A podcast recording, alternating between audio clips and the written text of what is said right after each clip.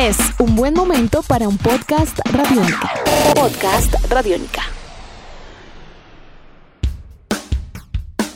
Los juegos tradicionales trascienden generaciones y resisten el olvido. Basta con ver en una calle o en una miscelánea o en una tienda, pues un yoyo, una coca o un trompo.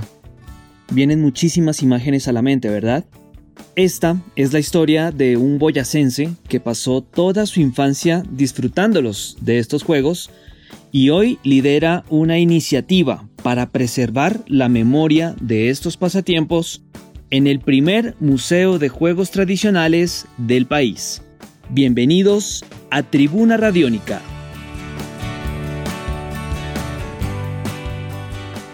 Wilson Gómez nació en Sogamoso, en el departamento de Boyacá y pasó buenos años de su infancia jugando trompo.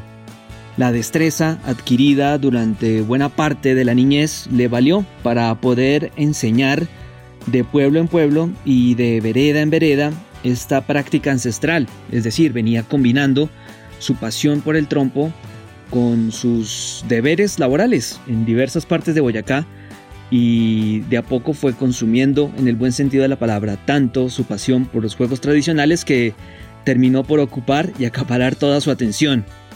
Inclusive Wilson ha sido invitado a diversos eventos internacionales y de allí surgió esta idea de promover un museo de juegos tradicionales. Escuchémoslo. Bueno, la idea de crear un museo de juegos tradicionales nace de hace dos años que tuvimos la oportunidad de estar en París, en la feria de juegos tradicionales más grande del mundo, pues de ver cómo en Europa le dan la importancia a cada uno de, pues de estos juegos, ¿no? Cómo en torno a ellos se divierten familias enteras. Tuve la oportunidad hace dos años de estar en la feria como tal y prácticamente es un museo porque van juegos tradicionales de todo el mundo. Este año, pues que tuve la posibilidad nuevamente de asistir, tuvimos la fortuna de visitar el Museo de Juegos Tradicionales Europeo que queda ubicado a una hora de París, más exactamente en la provincia de Marins, donde entré y créanme que fue como volver a la infancia. En este museo encontré los juegos tradicionales desde sus inicios, la historia y todo lo relacionado con ello. Entonces yo dije, bueno, y en Colombia, ¿por qué no ver la posibilidad de crear uno? Si pues tengo la fábrica, podemos empezar a hacer las piezas y podemos mostrarle a los boyacenses y a los colombianos estos juegos que han divertido a tantas generaciones. Entonces de ahí nació la idea.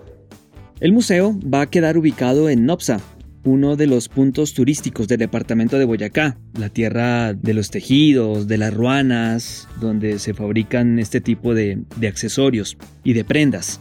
Y es el lugar además donde Wilson tiene una fábrica dedicada a elaborar juegos tradicionales.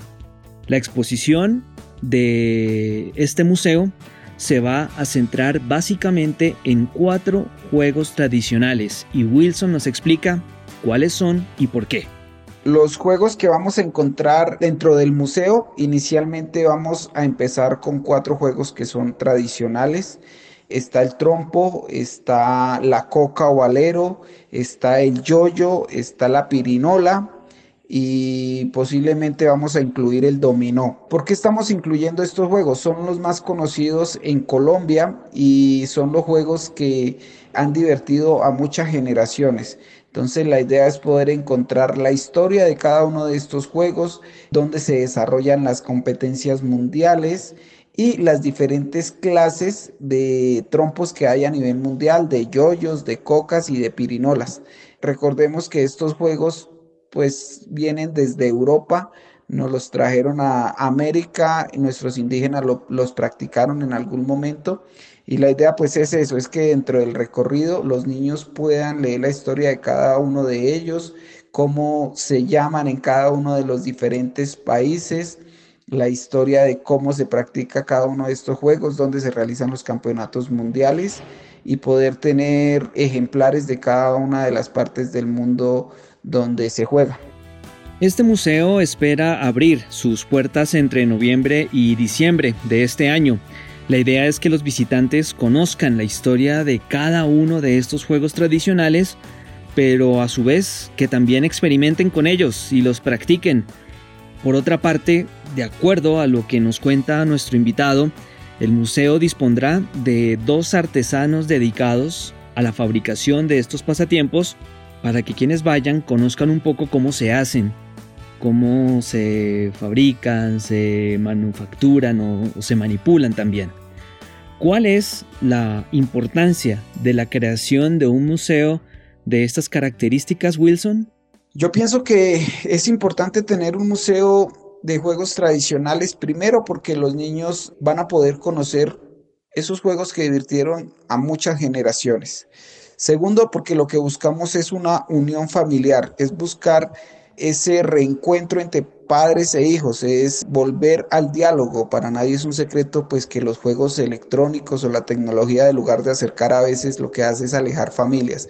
Entonces lo que queremos es eso, que en torno a los juegos tradicionales los papás puedan acercarse nuevamente a sus hijos, puedan dialogar con ellos, puedan contarles sus anécdotas, sus historias, sus vivencias y es importante, ¿no? Unir familias, recuperar principios y valores que se han ido perdiendo y eso es lo que buscamos fundamentalmente, pues con el museo y con la fábrica de los juegos tradicionales poder ver cómo se pueden reencontrar generaciones de padres, hijos y abuelos en torno a algo que los divirtió en algún momento y creo que es algo que necesitamos en la actualidad, que nuevamente se encuentren padres, hijos, mediante el diálogo y qué mejor que hacerlo en torno a estos juegos que en algún momento traen muchas alegrías pues a las familias cuando se practican en conjunto. Entonces es importante, ¿no? No solo en Boyacá, sino en Colombia reencontrarnos como familia. Edición de este podcast a cargo de Juan Pablo Pérez. Mi nombre es Juan Pablo Coronado y nos volveremos a encontrar pronto en otra edición de Tribuna Radiónica.